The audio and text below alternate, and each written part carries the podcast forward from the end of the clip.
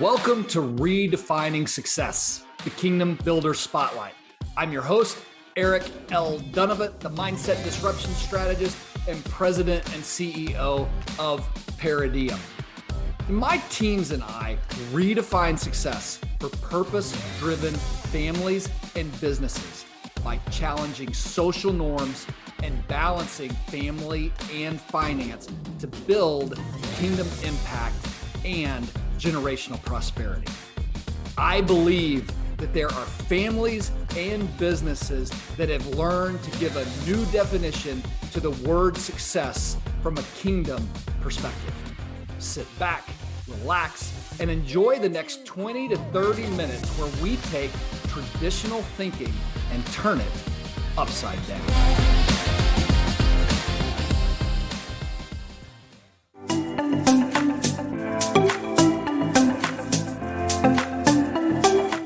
Welcome, everyone. This is Eric L. Dunavant, the Mindset Disruption Strategist. We are here for another episode of Redefining Success. And joining me today is Jason Hopcus of the Connection Project. Let me tell you a little bit about him, and I'm going to let him, as you know, introduce himself as we grab a burger or a hot dog or something off the grill.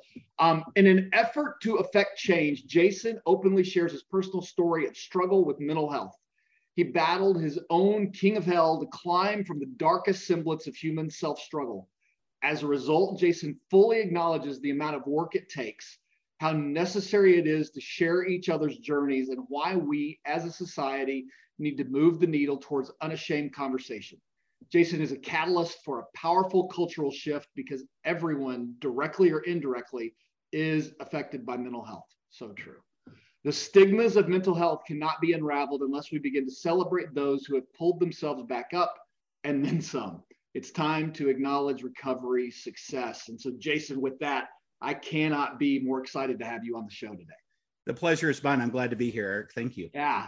So, Jason, I may have pulled a little bit of your opportunity here, but as I always begin, it's a beautiful Saturday afternoon. I've got the barbecue grill heated up yep. um, and invited all my friends over. My friends is my audience. So would you please introduce yourself to my friends? Yeah, so I'm happy to. Uh, again, thank you for having me. So I'm Jason Hopcus. I am the president and founder of an organization, the Connection Project, um, and also the president and CEO of another organization called uh, NAMI Arapahoe Douglas Counties NAMI is short for the National Alliance on Mental Illness, which is a national organization. And I happen to lead one of the largest affiliates in the state of Colorado, comprising of roughly a million people. Wow. Wow. So yeah. tell me a little bit. I mean, you, you, here's my probably my best question. What are you most passionate about? So I, that, that's a great question. What I'm most passionate about is evolving the narrative around mental health. Okay. And when I when I say evolving the narrative around mental health, I think that starts with recognizing that if you have a brain, you have mental health. Therefore, we all have mental health. Mm-hmm. You know, our current narrative always gets mired in the mental illness, mental health, and there's not really ever a big differentiator between what the difference between is among them. And the reality is, you have a brain, you have mental health, and I and I'm hopeful that through the work that I'm doing, we're advancing the conversation to recognize the brain and the body are one one entity and connected, and therefore we all have mental health. I I want to take it into some different questions, but if you said that, as you said that, the thing that really came up to me is, man, what a time to be having this conversation. Right. You've got to imagine between COVID and everything that everyone has been through that you're probably seeing a lot more need for your work than maybe, and more recognition and aware like it's easier to get awareness than maybe it was before could you tell us maybe a little bit about that and what you're seeing right now Yes, and yes. So 100% that. Um, I think that we are, um, through what we've all collectively been through, we are seeing a demand for treatment and services and people reaching out that far exceeds the supply of resources that are available, mm-hmm. which I think perfectly tees up the timing to have this conversation. You know, um, having done this work for more than a decade now, the thing that I can say unequivocally until what we've been through in the last two and a half years is mental health was a conversation that unless it hit your home the blinds came down for most people and i don't care if you use the word mental health mental illness well-being wellness you could literally see people just sort of glaze over the topic and i think the reality is um, with what we've all been through and feeling like there were collectively kind of a pot that's about to boil over, people are struggling.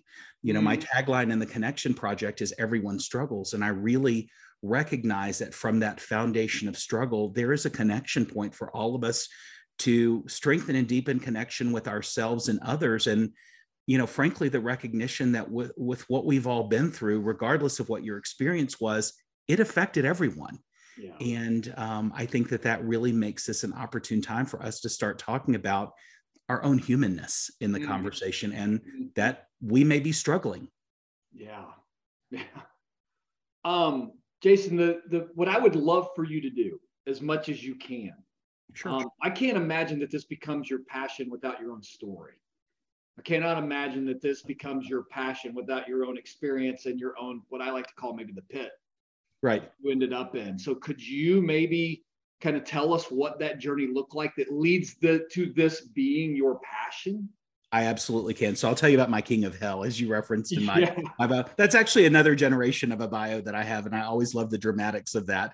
Um, but but really, it was that. So you know, I come from an entrepreneurial background, okay. entrepreneurial parents, worked in a family business, had a very successful um, real estate support career um, flipped houses, mm. owned properties, did a bunch of different things. And when the economy crashed in 2008, it, you know, mm. I like others was was not left unscathed.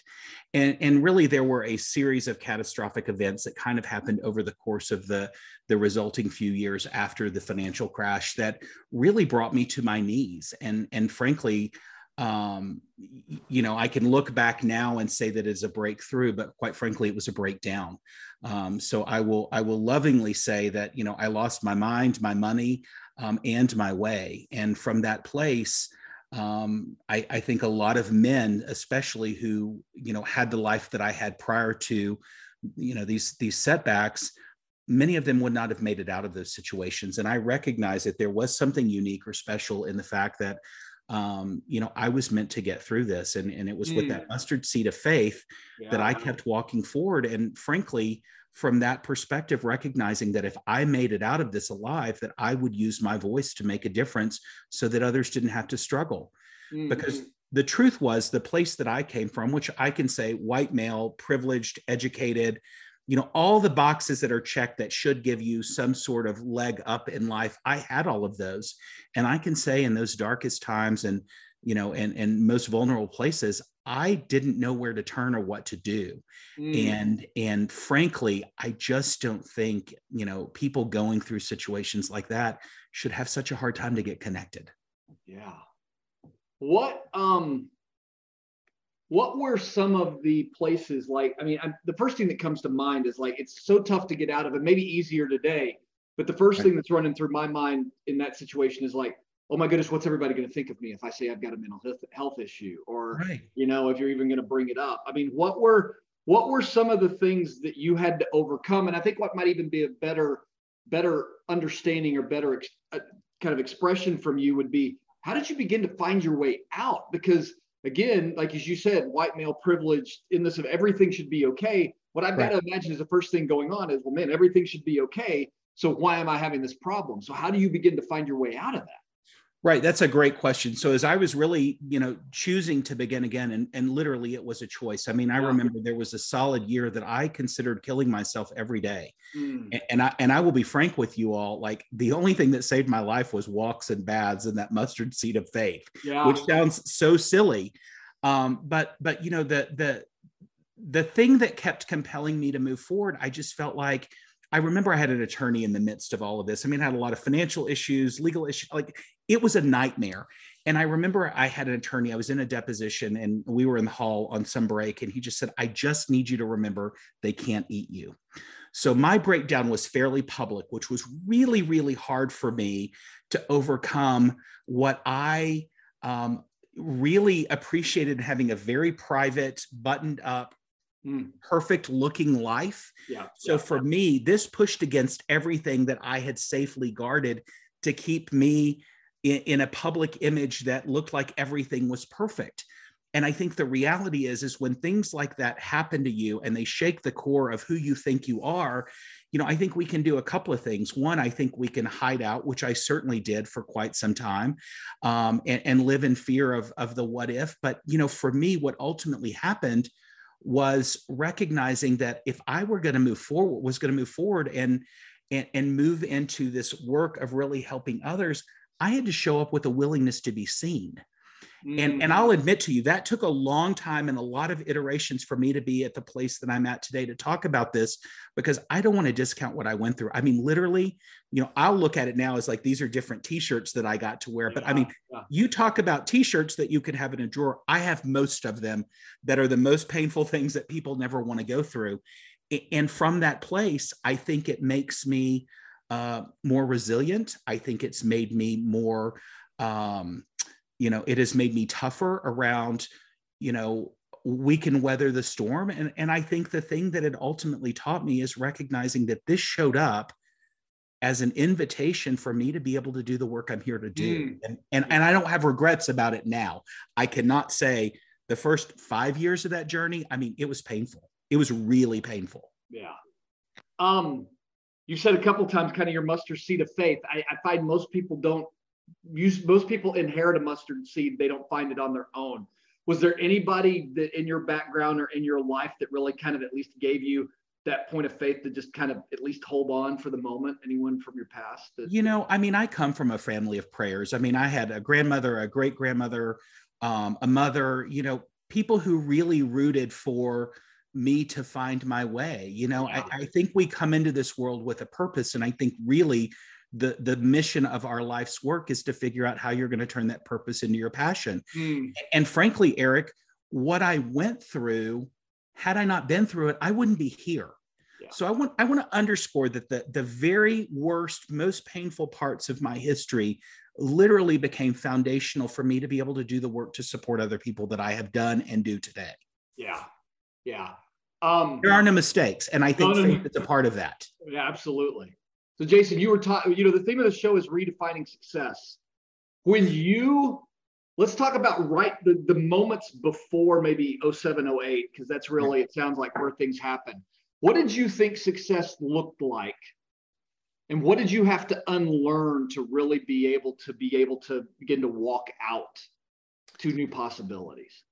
Yeah, that's a great question, and and I've reflected a lot on on what success looked like in my past and how different it is today. And and the reality is is you know i grew up thinking you work hard you made a lot of money you had all the things you lived the proverbial american dream and you had made it and I can tell you very early in life, well before the crash, I had experienced a lot of success.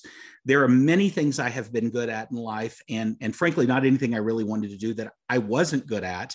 Mm. Um, I now recognize that just because you're good at something doesn't mean you have to do it. But frankly, I had all the things. I had the houses, I had the cars, I had the boats, I had art. I took amazing trips. I had interesting friends. Like I did all of that. And I thought that was the right thing to do. Mm in reflection, you know, I can tell you that there was not a lot of depth in those experiences. I think I created friendships and relationships that were built in the image of exactly what I thought they should look like. Mm. And, and probably when it all came unraveled, the most disappointing thing about all of it was recognizing the people you thought would be there and show up for you were not.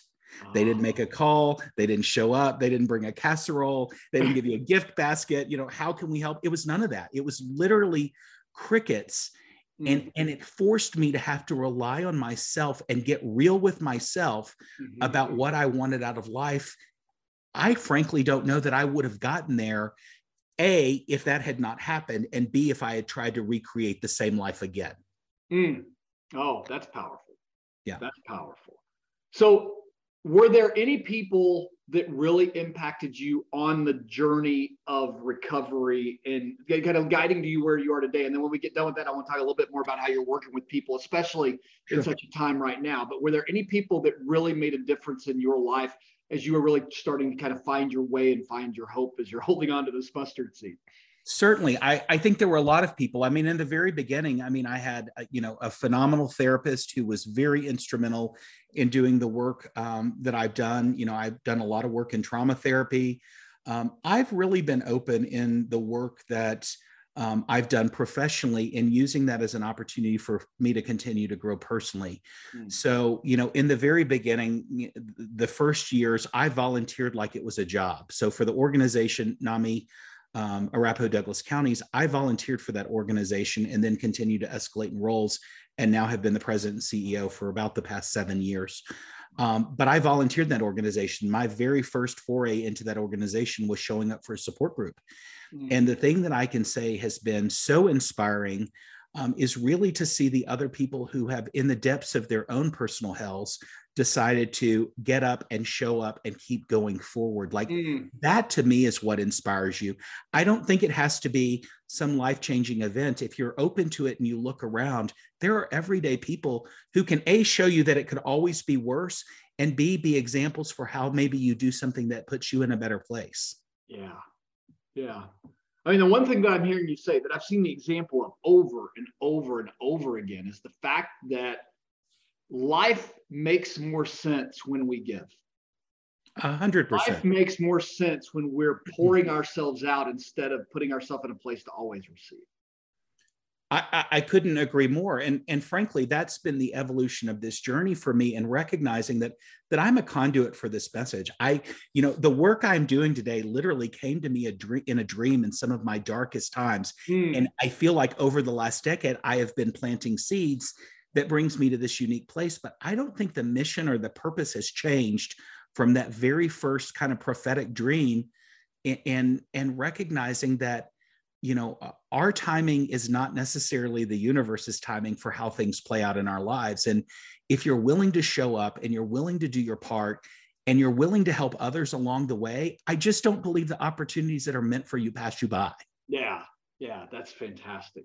What about where does this go from you're volunteering at nami right to this could be a business i mean this is a place where not only I, I don't even want to say this could be a business. This needs to be a business. Like right. I, have got to go do this.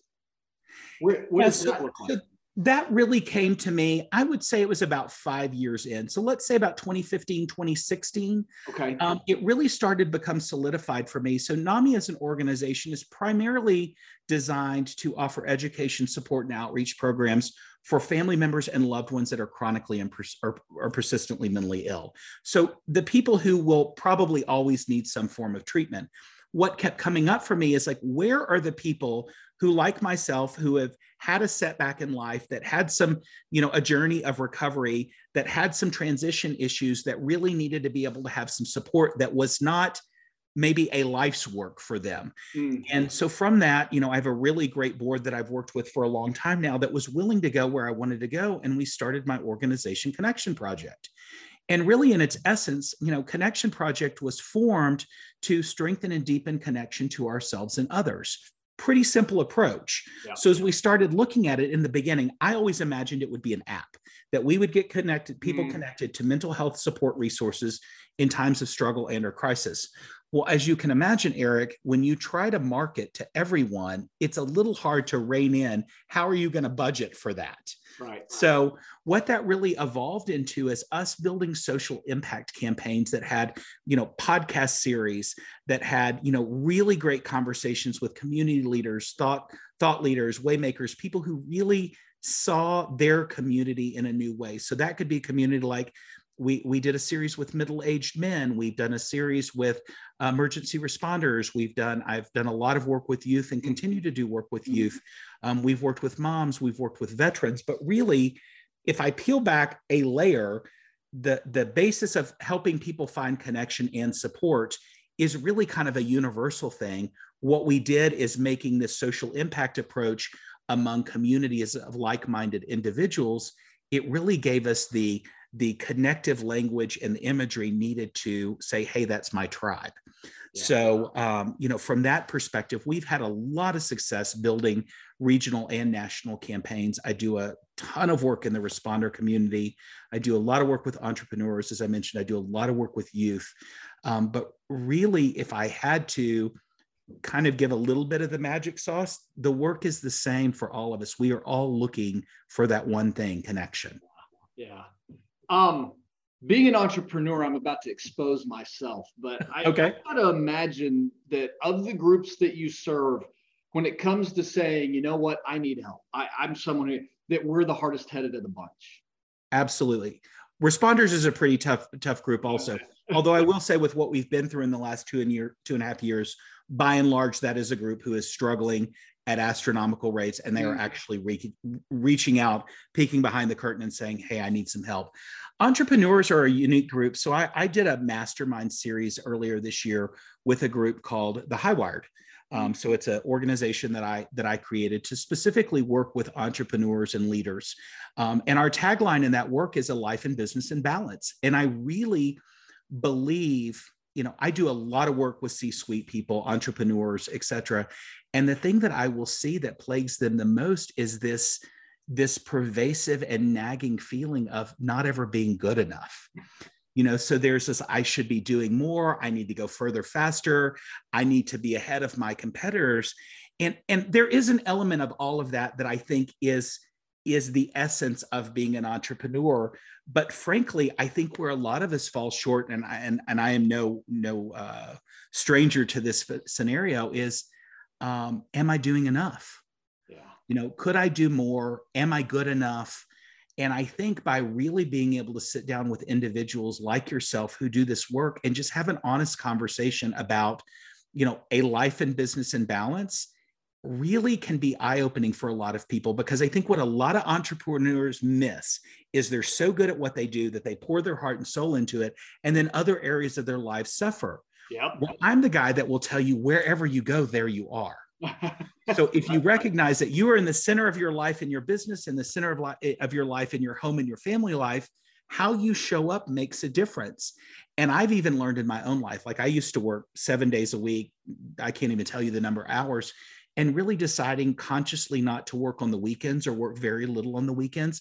I am so much more fulfilled in my work throughout the week and it's and i love what i do like i get to show up every day and i, I get to do this gift um, but it has made a, a real difference so i think the work that i'm here to do especially with entrepreneurs is really invitational to say let's have a conversation about like what's going on and are there things that you're struggling with and are there some simple tweaks that we can make or maybe even some bigger tweaks that we could make that help you get closer to a life that feels fulfilling yeah yeah I, my my experience is this. I'm going to kind of share this with you and then kind of get your response because I'm, I'm almost positive I know what your answer is going to be.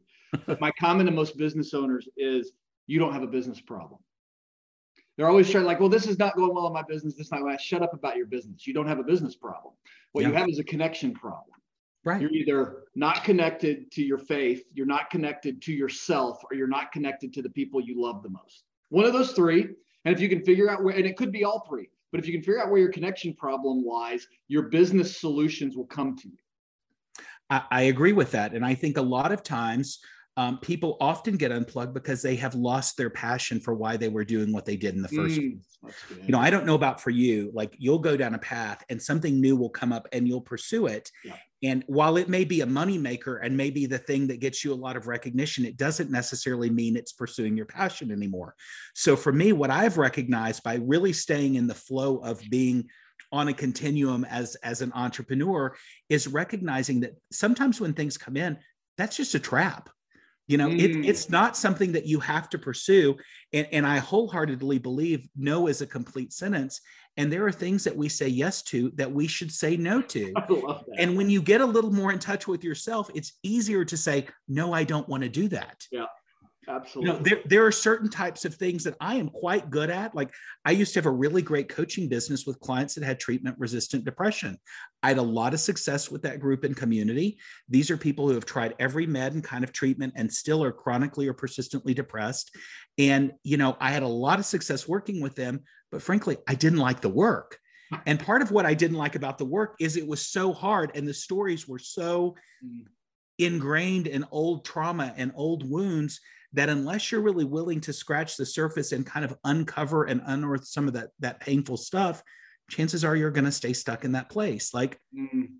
i don't think all of us are sitting mired in that kind of stuckness sometimes we just need somebody to show up who says hmm, have you looked at the light over here yeah. like that might be a better direction for you what is we may have kind of talked about most of it. I just want to make sure I don't miss this part of the question. What do you think the hardest barrier of entrepreneurs coming to the connection project or coaching, or maybe it's not through that, but whatever source of that, what do you think the biggest barrier is to them to saying yes to working with you? Um, if I have a conversation with somebody, people don't tell me no, and I don't mean that from a place of arrogance at all. Um, I, I, I tend to have pretty good conversations with people as a starting point. I think one of the biggest barriers that that that entrepreneurs face in making any decision is as we achieve more success, what happens for many of us is we surround ourselves with people who never tell us no or mm-hmm. only tell us what we want to hear. I think that's really dangerous. And I think it's a it, it's dangerous for a couple of reasons, but primarily, I think it starts putting blinders on, and your your field of vision gets more limited around you know you only have surrounded yourself with people who tell you what you want to hear which just validates your own opinion frankly i think it limits your opportunity to grow and to really evolve and expand and and to in, enrich the depth that you may have an entrepreneur as an entrepreneur. So you know probably the biggest obstacle that somebody would have in working with me is are you willing to do the work? Mm. because i i will cut somebody loose very quickly if you're actually not willing to do the work. So the ideal candidate for me is somebody that has done some work and that may be therapy that may be coaching whatever but i'm a pretty specific. You come to me and we're going to identify what you want to work on. And I'm going to tell you, I think we're going to talk four sessions, 10 sessions, and that's what it's going to be. And if something else comes up along the way, we can revisit that and expand if needed. But I'm not the guy that you're going to come to and are going to be talking to for the next 10 years of your life. Not saying that that I haven't had clients that I've talked to for a long time over the years. Um, but the reality is, is I find most people, if they're willing to do the work, will show up and with some tweaks and some guidance and accountability, they can get the life they want. Mm. Well, on that front, my next question was going to be I mean, tell some stories of maybe even some of the biggest breakthrough for entrepreneurs. And what I would, would probably be more fascinated by is the breakthrough that maybe they weren't expecting.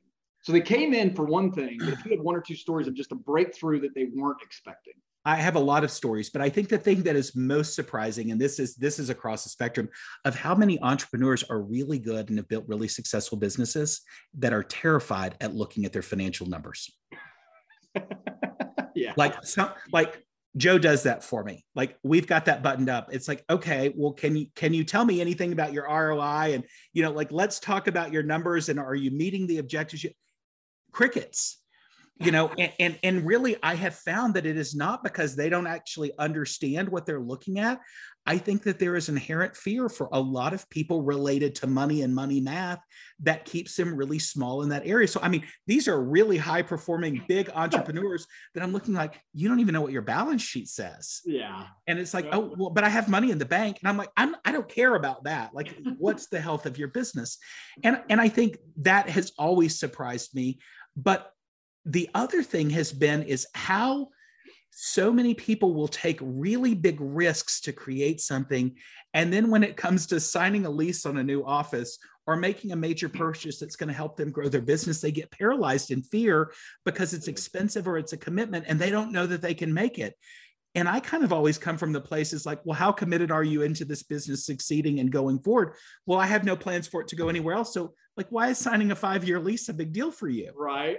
Oh, so it's interesting the psychology of humans that even in the bigness of what we may create, that there are those things that we bump up against that really, if you're willing to look at them and kind of scratch the surface a little bit, you can usually tie it back to something that happened way past in our life and then look at it from the perspective of well things are not like that at all anymore and then kind of see the lunacy of making this decision from this very small place and you can make a decision and move on with your life. Yeah but what that does by taking action in those points it makes it easier for you to be more discerning in the next points and to recognize that am i holding myself back or do i need to get more information or is this just a decision that i have everything i need to know to make mm. Mm. that's good Jason, we this has been such a great interview. Is there anything we did not get to talk about that you wanted to make sure you had a chance to share while we were together?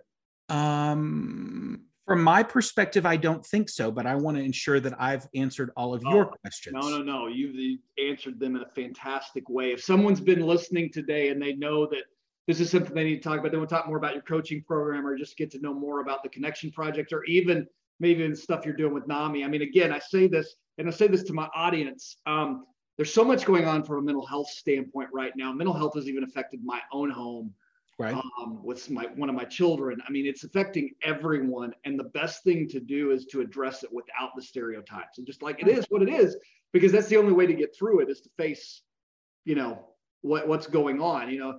Um, but with that in mind what's the best way for people to get in touch with you or reach or follow what you're doing or reach out to you or whatever? Sure. So that to, to that point, I want to go back to everyone struggles. Absolutely. So from that place of of those two words, recognizing the words everyone struggles, I think you set up an invitational opportunity for people to talk about what they're going through. And I mm-hmm. encourage you to use those two words or your listeners to use those two words yeah. in conversation and you will see how compelled people become to tell you about what they're struggling with. That to me is the place of connection. Oh, so I really love that. If somebody wants to connect with me directly, I, am super responsive. My email's simple. It's jason at realpeoplereallife.org. Mm. Um, my website is realpeoplereallife.org for Connection Project. And if you're interested in the work we're doing at NAMI, our website is namiadco.org. Um, super easy to get in touch with me in any of those platforms. Of course, I'm on LinkedIn under my name as well. Um, but yeah, I'm I, am i am here to serve, and if I can be of, of service to you or one of your listeners, hit me up. That'd be fantastic. Jason, my last question is always the same. Okay. Um, in three generations, what do you hope your nieces or nephews remember, or people that love you remember about you? I hope that doing this work leaves a legacy and people will continue to say he, he showed up to make a difference. Mm. Oh, I love that. I love that. I live to serve. Thank you so much for being with us today. You've been a fantastic interview. I've loved I've loved this. It's so timely for everything. Likewise. Thank you, Eric. I, I appreciate the opportunity. All right. Everyone, we will be with you again next episode. Thank you so much for joining us. Have a great day. God bless you.